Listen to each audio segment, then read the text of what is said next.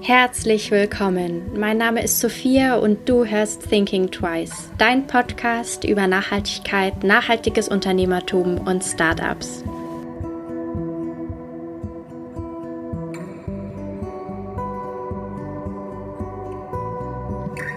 Das Unternehmen Mindful Mission bezeichnet sich selbst als das Netflix für die Umwelt.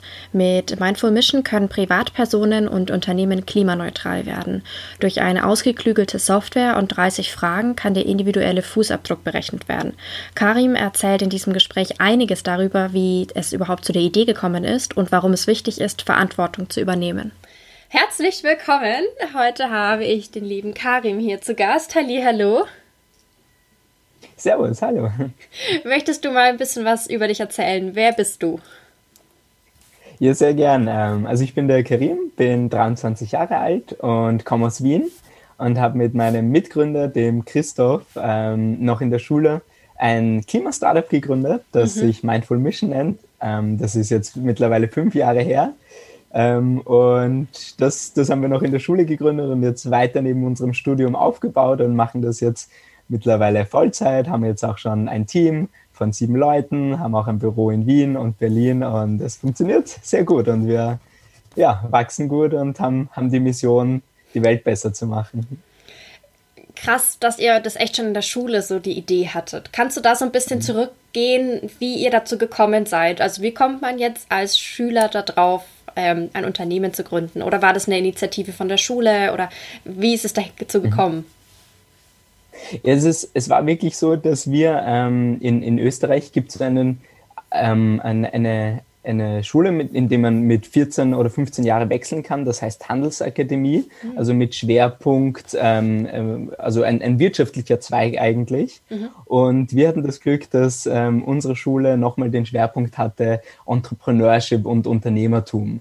Äh, und da haben wir uns eben äh, die oder ich, ich habe mich damals eben mit 14 entschieden, nach der vierten Klasse Gymnasium in die Schule zu wechseln. Mhm. Und ähm, hatten, hatten da immer wieder mal coole Unternehmer da ähm, im Unterricht, die einfach über Unternehmertum, Startups und wirklich auch Probleme lösen geredet haben. Ähm, aber es war jetzt nie so ein Druck da von der Schule oder, oder generell von, von, von, von niemandem, irgendwie ein Startup zu gründen, sondern dadurch, dass wir wirklich diesen, diesen äh, ein, ein sehr angenehmes Unterrichtsumfeld hatten und da Kontakt hatten zu Leuten, die ein Startup gegründet haben, haben wir da irrsinnig viel gelernt mhm. und äh, haben dann uns einfach auch ein bisschen auseinandergesetzt mit der Klimathematik und gelernt, dass der CO2-Ausstoß ähm, von jeder Person in Österreich und Deutschland einfach zehnmal zu hoch ist, um die Klimakrise zu verhindern. Ähm, also da hatten wir damals, das hatten wir damals in der Schule gelernt. Und, dann, und dieser Gedanke hat uns irgendwie nicht losgelassen. Und da haben wir doch gesagt, hey, da muss man doch dagegen was unternehmen. Und das war, glaube ich, so der Grundstein damals, mhm. dieses Problem zu sehen. Ähm, wir haben eine Klimakrise und ähm, der CO2-Ausstoß jeder Person ist einfach viel zu hoch.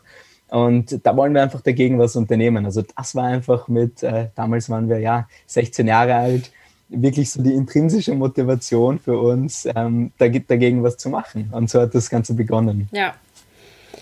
Das heißt wirklich so diese Inspiration von anderen GründerInnen, die Problemlösungsvorschläge oder auch problemlösungsorientiert gearbeitet haben, hat euch so ein bisschen so da rein gebracht oder dahin näher gebracht zu diesem Entrepreneurship? Definitiv, ja. Also ähm, ich kann mich da auch noch an die teilweise Schularbeiten in Betriebswirtschaft erinnern, da war auch immer eine Problemstellung da und mhm. wir sollten für ein Unternehmen ähm, dieses Problem jetzt lösen. Also wir haben das schon, muss ich sagen, früh in der Schule auch diesen Zugang bekommen. Ja. Ähm, einfach, ähm, ja, einfach vielleicht was innovativ lösen. Und ähm, das war so der, der, der Startpunkt. Und dann habt ihr das während eures Studiums aufgezogen, aufgebaut. Ähm, stelle ich mir anspruchsvoll vor. ja, war es auch wirklich. Also wir haben sogar ähm, ein Jahr vor der Schule unser Klimastartup gegründet. Also ganz kurz, worum es geht, ist, ähm, dass wir Menschen klimaneutral machen. Mhm. Also auf Basis ähm, von, also das sind drei Steps. Ähm, auf Basis von 30 wissenschaftlichen Fragen kann man seinen individuellen CO2-Ausstoß berechnen, ähm, mhm. den man pro Jahr eben hat.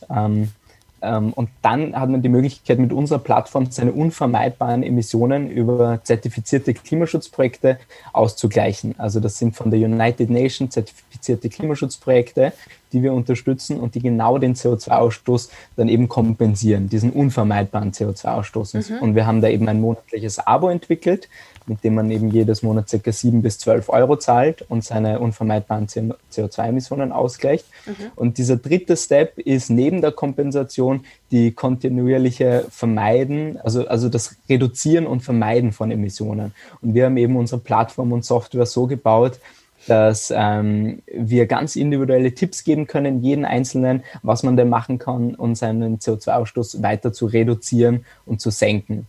Und das ist so unsere Grundidee. Ähm, wir bieten genau das auch für Unternehmen an, äh, arbeiten da mit relativ coolen Unternehmen, aber fokussieren uns da jetzt ganz stark ähm, für Privatpersonen. Ja. Und wir haben das sogar ein Jahr vor der ähm, vom Abitur, glaube ich, heißt das in Deutschland, in Österreich ja. heißt es Matura, mhm. ähm, unser Unternehmen gegründet, also haben eine GmbH wirklich gegründet.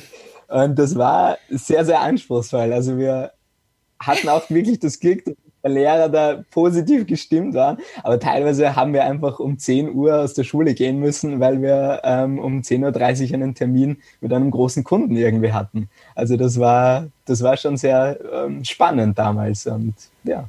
Das heißt, dann äh, wart ihr dann wahrscheinlich 18, Abitur, Matura. Das heißt, ihr habt mit 18 eine GmbH gegründet, wo man ja auch äh, ein bisschen Eigenkapital mit einbringen muss, sage ich jetzt mal.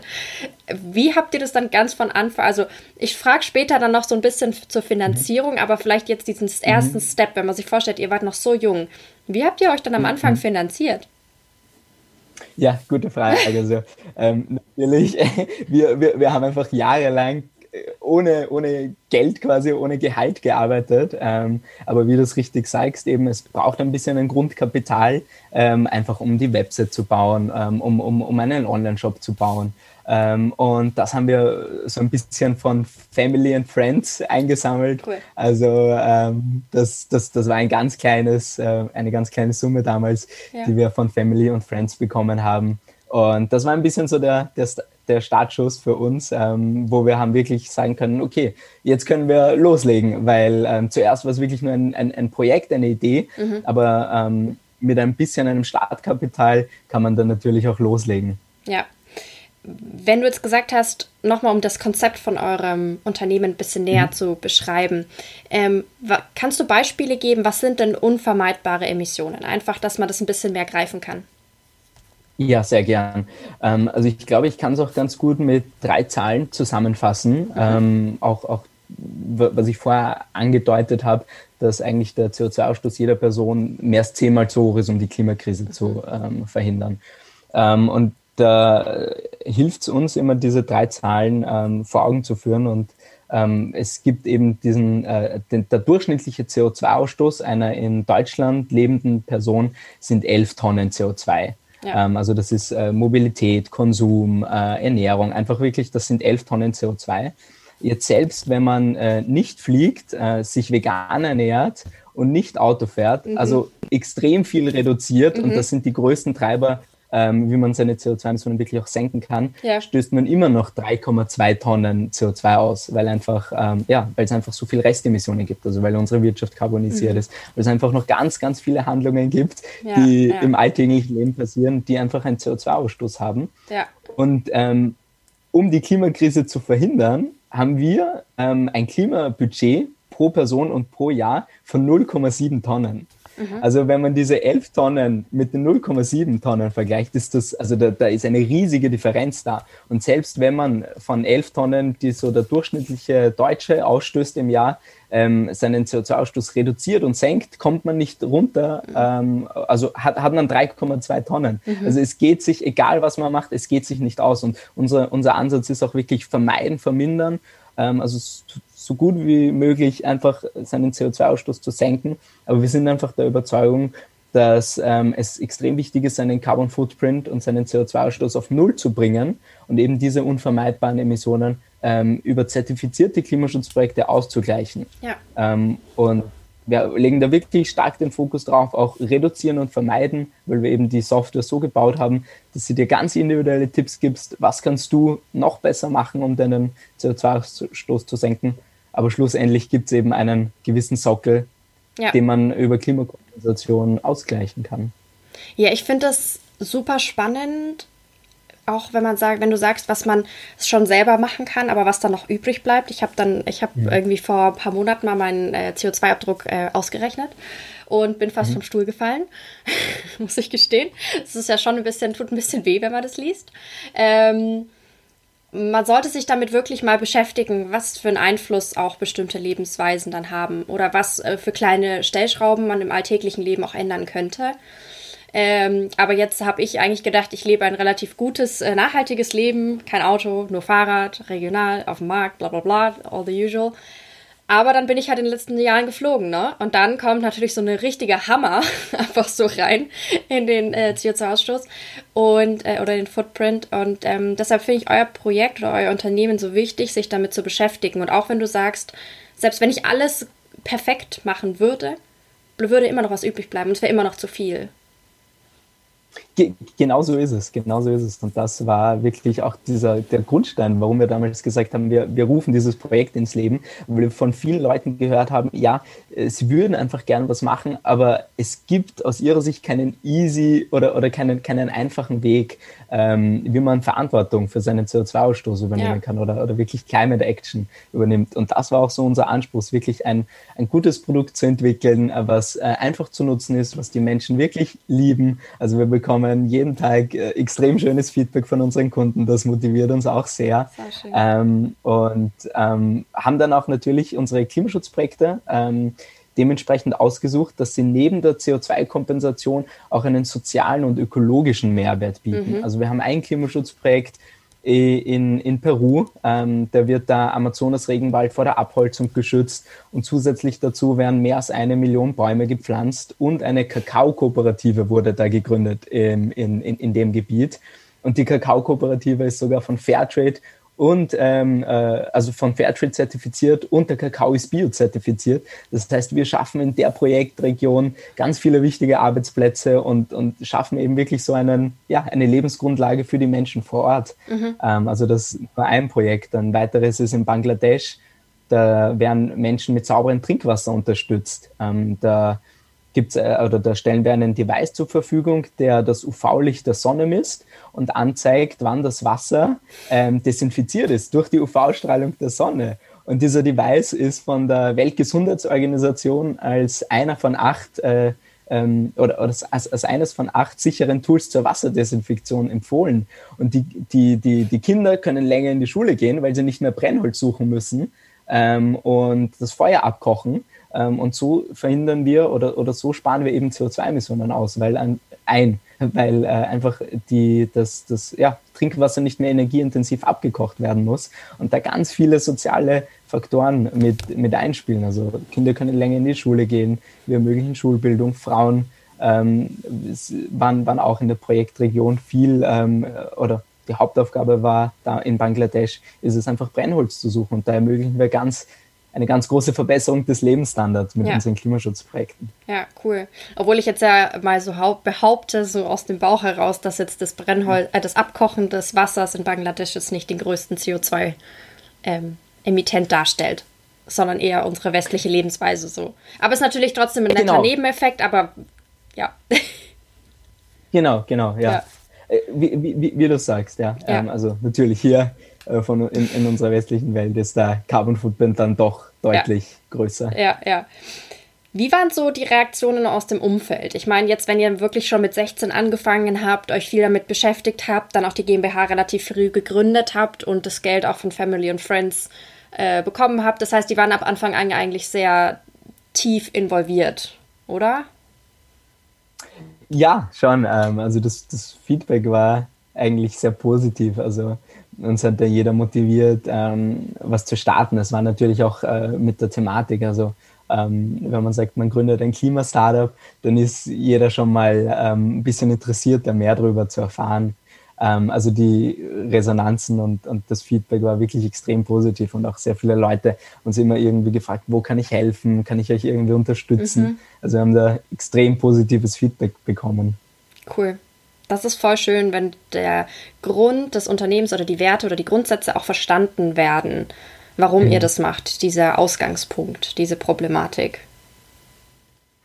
Genau, also wir haben uns ja nicht mit 16 dahingestellt und gesagt, ja, ähm, ich weiß nicht, wir, wir werden jetzt alle ganz, ganz reich und wie machen wir das am besten? Ja, wir gründen ein Startup. Also das war genau der, der ja. gegensätzliche Ansatz. Wir haben, wir haben in den ersten Jahren nicht einmal gewusst, ähm, ähm, ob, wie, wie, wir irgendwie Umsätze machen oder so, sondern wirklich die Motivation, ähm, ähm, ja, einen, einen Beitrag zur Verhinderung der Klimakrise zu leisten. Das ja. war einfach unsere Grundmotivation. Ja. Ja, das heißt, ihr seid am Freitag in Berlin auch vertreten. Man muss dazu sagen, der Podcast, der wird jetzt vor der Klimademo, mhm. vor der weltweiten aufgenommen, weil der kommt ja später raus, aber nur damit die Hörerinnen und Hörer das irgendwie auch ähm, verstehen. Das heißt, ihr seid am Freitag auch dabei bei der Klimademo. Genau, ja, also wir werden in Wien dabei sein cool. ähm, und waren auch, waren auch schon auf vielen cool. Klimademos und ja, setzen, setzen uns natürlich für das Thema ein. Ja, ja. extrem, extrem stark. Also ich glaube generell, wenn man über diese Thematik redet, ähm, schafft man auch viel Bewusstsein. Ähm, und das haben wir in den ersten Jahren unseres Tuns wirklich gelernt, dass ähm, das viel auch mit Bewusstseinsbildung zu tun, also, also zusammenhängt, ja. ähm, weil man das ein, ganz, das ein bisschen erklären muss. Und es ist jetzt nicht so ein Thema, äh, was man oder was jeder gleich äh, versteht, sondern man muss sich damit wirklich mal beschäftigen. Voll, weil es auch so abstrakt ist, so keine Ahnung, wie jetzt mein Netflix-Streaming verursacht CO2, so blöd gesagt, sehr plakativ gesagt mal. Ähm, aber das ist so abstrakt für uns, also zum Vorstellen, finde ich. Ähm, da muss man viel Aufklärungsarbeit leisten. Ja. Ja, das stimmt, ja. Definitiv. Mm, jetzt habt ihr schon ein sehr gut ausgebautes Geschäftsmodell, würde ich jetzt mal behaupten. Auch sehr gut durchdacht. Was sind so eure langfristigen Ziele damit oder eure Ziele jetzt auch noch dieses Jahr oder generell? Mhm. Ähm, also wir wollen, unser Ziel ist es wirklich, ein Klimamovement zu starten. Mhm. Also, ähm, dass einfach jede Person Verantwortung für ihren individuellen CO2-Ausstoß übernimmt und klimaneutral wird. Das ist so ganz kurz gesagt unser Ziel, weil ähm, es geht einfach wirklich um dieses Messen, Reduzieren und Kompensieren von CO2-Emissionen. Und nur so können wir einen, einen Impact haben. Und je mehr Menschen wir erreichen, desto besser ist es. Ja, da, voll, voll. Je mehr Menschen das auch verstehen, diese Problematik und dann darauf reagieren, total. Mhm. Was sagst du so zu dieser Kritik, wenn manche sagen, wenn ich jetzt meinen Flug kompensiere, dass das jetzt nur so ein bisschen, dass ich mir wieder ein gutes Gewissen damit mache? So ein bisschen Ablasshandel, so mhm. blöd gesagt. Mhm. Ähm, mhm. Wie, kriegt ihr bestimmt auch manchmal solche Fragen, so ein bisschen so kritisch, ob das überhaupt sinnvoll ist, sowas zu kompensieren? Und das ist natürlich auch ein sehr großes Privileg, mir das leisten zu können, überhaupt, diese Kompensation. Das stimmt, ja. Also klar ist es ein Privileg, sich das leisten zu können. Ich glaube, über den Preis habe ich noch nichts wirklich gesagt. Also wir sind, und unser Klima-Abo kostet ähm, circa 7 bis 12 Euro im Monat. Also ich würde sagen, da gibt jeder für Spotify oder Netflix mindestens genauso viel aus für ein Abo. Ähm, also das haben wir ein paar Mal zu hören bekommen, aber das lassen wir nicht ganz gelten, dass, dass, dass man sich das nicht leisten kann, aus ja. unserer Sicht. Ähm, also ich, ich, ich glaube wirklich, es ist für jeden was und, und, und jeder sollte klimaneutral sein und ein Klima-Abo haben. Ähm, aber zur, zur Kritik. Ähm, also natürlich, glaube ich, muss man mit, mit dieser Kritik differenziert sich auseinandersetzen äh, und, und schon erkennen, dass ähm, es darum geht, also dass Kompensation kein, kein Freifahrtschein ist. Mhm. Also so, man, man kann jetzt nicht kompensieren und sagen, ja, passt, äh, ja. interessiert mich eh nicht mehr. Ähm, und wenn man sich auch anschaut, welche Leute sind, die CO2 kompensieren, sind das Leute, die sich extrem differenziert mit ihrem eigenen CO2-Ausstoß auseinandersetzen, bewusst schon CO2-Emissionen reduzieren, vielleicht öfter ähm, die Bahn nehmen, anstatt zu fliegen. Ähm, manchmal gibt es halt Flüge, unter Anführungszeichen, die man nicht so gut vermeiden kann oder substituieren kann mit der Bahn. Ja. Ähm, beispielsweise, wenn man irgendwo Familie hat ähm, äh, und dorthin fliegen muss. Ähm, also wir können das nur aus unserer Sicht sagen, alle unsere Kunden die sich ähm, engagieren, sind einfach schon extrem sensibel und extrem bewusst, mhm. ähm, dass das CO2 einfach ein, ja, das, also, ja, Greenwashing oder, oder irgendwie so, ja, da, tut, da, da passiert doch eh nichts. Das haben wir oder hören, hören wir viel seltener, als, mhm. als es noch vor ein paar Jahren mhm. der Fall war. Was ist, wie, so, wie ist so euer Plan, das von den bereits sehr differenziert denkenden KundInnen raus aus der Blase zu bekommen? Also wie, wie schafft man das, dass es nahbarer ist, dieses Problem? Mhm. Ich glaube, ähm, was sehr wichtig ist, dass man ein ein, ein gutes Produkt einfach hat. Also wirklich ein Produkt, was einfach zu nutzen ist, was die ganze äh, Sache sehr klar macht und verständlich und dann natürlich auch eine gute User Experience. Ähm, also wir zeigen jeden, jeden oder, oder wir zeigen jeden an, ähm, was der genaue Impact der Kompensation bewirkt. Ähm, also beispielsweise wie viel Quadratmeter Regenwald man in Peru schützt, wie viele Menschen man mit sauberem Trinkwasser versorgt, ähm, wie viele Menschen man in Indien mit sauberer Energie versorgt. Also wir zeigen das extrem transparent auf, geben ganz viele Insights ähm, in, in die Projektregionen zu unseren Klimaschutzprojekten. Also neben einem guten Produkt und einer super guten User Experience, die einfach Spaß macht zu nutzen, glaube ich, ähm, ist es auch ein, ein simples Wording und ähm, wirklich eine simple Kommunikation. Ähm, also wir sagen, wir sagen auch teilweise viel, wir sind ähm, das Netflix-Abo für unsere Umwelt. Ähm, das macht schon mal ein bisschen leichter, das zu verstehen. Mhm, mh, ja. Und das, das ist so unsere Herangehensweise, wie wir es wirklich schaffen, das ähm, in eine Masse zu tragen. Mhm. Mm, wenn wir jetzt schon mal bei dieser Usability, User Experience und sowas sind und Webseitengestaltung, mm, was wären so die Learnings, die du jetzt aus deinen bereits fünf Jahren Unternehmer sein weitergeben wollen würdest an jemanden, der gerade gründen möchte oder nur eine Idee hat? Aber so was auch vielleicht aus deiner Anfangszeit, diese, ich fand es super spannend mit deinen problemlösungsorientierten Vorträgen und dem Input wirklich von anderen UnternehmerInnen. Was würdest du da gerne weitergeben? Ähm, ich glaube, ein paar Sachen sind da sehr wichtig. Ähm, ich glaube, als, als, Grundsatz ähm, muss die Idee einfach wirklich ein Problem lösen und einen sogenannten Customer Need befriedigen.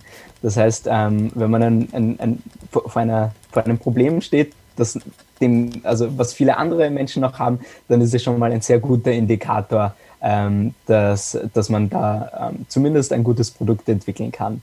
Ähm, und als zweiter großer Punkt ist es, glaube ich, sehr rasch äh, und sehr früh einen sogenannten MVP entwickeln. Also MVP steht für Minimal Viable Product. Also ein Produkt, was noch nicht perfekt ist, was noch nicht alles kann, aber trotzdem funktioniert. Ähm, und da sehe ich äh, viele Gründer und Gründerinnen und wir waren auch so, ähm, dass es, dass man dann noch sagt, ja gut, wir entwickeln noch dieses Feature und dann gehen wir online. Aber dann entwickeln wir auch dieses Feature und dann mhm. gehen wir online. Mhm. Das heißt, es geht extrem viel Zeit verloren, bis man sein Produkt wirklich ähm, ähm, dem, dem Markt und den Kunden vorstellen kann. Mhm. Und das ist so extrem wichtig, weil wenn man ein Produkt hat und ein Startup hat, ist man voraussichtlich einer der ersten oder ganz wenigen, ähm, die ähm, dieses Produkt entwickeln. Also es gibt noch kein vergleichbares ja. Produkt am Markt. Ja. Ähm, und da ist es extrem wichtig, sich einfach früh Feedback zu holen. Ähm, was wollen die Kunden? Was gefällt den Kunden? Was gefällt den Kunden nicht? Was kann man eventuell besser machen? Mhm. Und ähm, im Worst-Case-Szenario entwickelt man dann ganz lange ein Produkt und kommt dann drauf, ja gut, das, so, so funktioniert es nicht, hat aber richtig viel Zeit investiert in dieses Produkt zu entwickeln ja. und verliert wirklich sehr wertvolle Zeit. Und was wir auch so sehen ähm, oder bei uns immer gesehen haben, ähm, die ersten Kunden sind eh die Early Adopters. Das heißt, die verzeihen einem, wenn nicht alles gleich perfekt ist. Mhm. Ähm, das ist mein ganz, ganz großer Rat und, und Tipp ähm, an Gründer und Gründerinnen. Also wirklich ähm, früh ähm, das Produkt testen, auch wenn es noch nicht perfekt ist. Ja. Wenn du jetzt mal euer Produkt vergleichst vor fünf Jahren, was waren so die krassesten Unterschiede? Einfach mal so ein bisschen so ein Fun Fact. Mhm. Ja, also wir haben vor, vor fünf Jahren mit einem ganz, ganz simplen Rechner angefangen, ja. wo man nur seinen CO2-Ausstoß vom Autofahren berechnen konnte. Oh. Also da gab es ein, ein, ein Bereich und das war Autofahren und man konnte sich da seinen CO2-Ausstoß beim Autofahren berechnen und konnte da seine unvermeidbaren Emissionen kompensieren. Und jetzt sind wir von Autofahren zu auf Basis von 30 wissenschaftlichen Fragen den gesamten CO2-Ausstoß berechnen. Ähm, also das, das, das war so der, die, die, größte Transition wahrscheinlich. Also wir haben wirklich Step by Step unser Produkt weiterentwickelt. Wir haben dann auch ähm, eine Plattform gebaut, die heißt Mindful Flights. Da kann man seinen CO2-Ausstoß beim Fliegen äh, kompensieren und ausgleichen und haben immer wieder so das Feedback bekommen von Kunden, ja, ich will aber mehr machen, ich will doch, ich will doch wissen, was mein gesamter CO2-Ausstoß mhm, ist. Also da mhm. haben wir uns wirklich Step by Step ähm, auf Basis von Kundenfeedback da wirklich weiterentwickelt. Ja. Ja, ist halt auch lustig, wenn man jetzt dann zurückblickt und sagt, ja, außer dem Auto gibt es aber noch ganz viele andere Faktoren. Und wenn ihr auch so viel gelernt habt und dann eben auch wirklich das Feedback von den KundInnen mit aufgenommen habt. Das stimmt, ja. Also das, das ist wirklich ganz zentral, dass man wirklich zuhört den Kunden und lernt und einfach Produkte ähm, entwickelt, die den Kunden Spaß machen und die sie brauchen. Ja. Das war jetzt tatsächlich auch meine allerletzte Frage. Ich bedanke mich für dieses mega spannende Gespräch. Ich werde natürlich eure Webseite, Instagram-Account etc. in den Show Notes verlinken, damit die HörerInnen euch finden können. Und bedanke mich wirklich, war super spannend. Ja, super. Vielen, vielen Dank für das Interview. Ich hoffe, dir hat diese Folge gefallen. Wenn ja, erzähle es gerne weiter an andere wundervolle Menschen, Freunde, Familie und lass es sie wissen. Du kannst mich auch sehr gerne bewerten und dann freue ich mich aufs nächste Mal.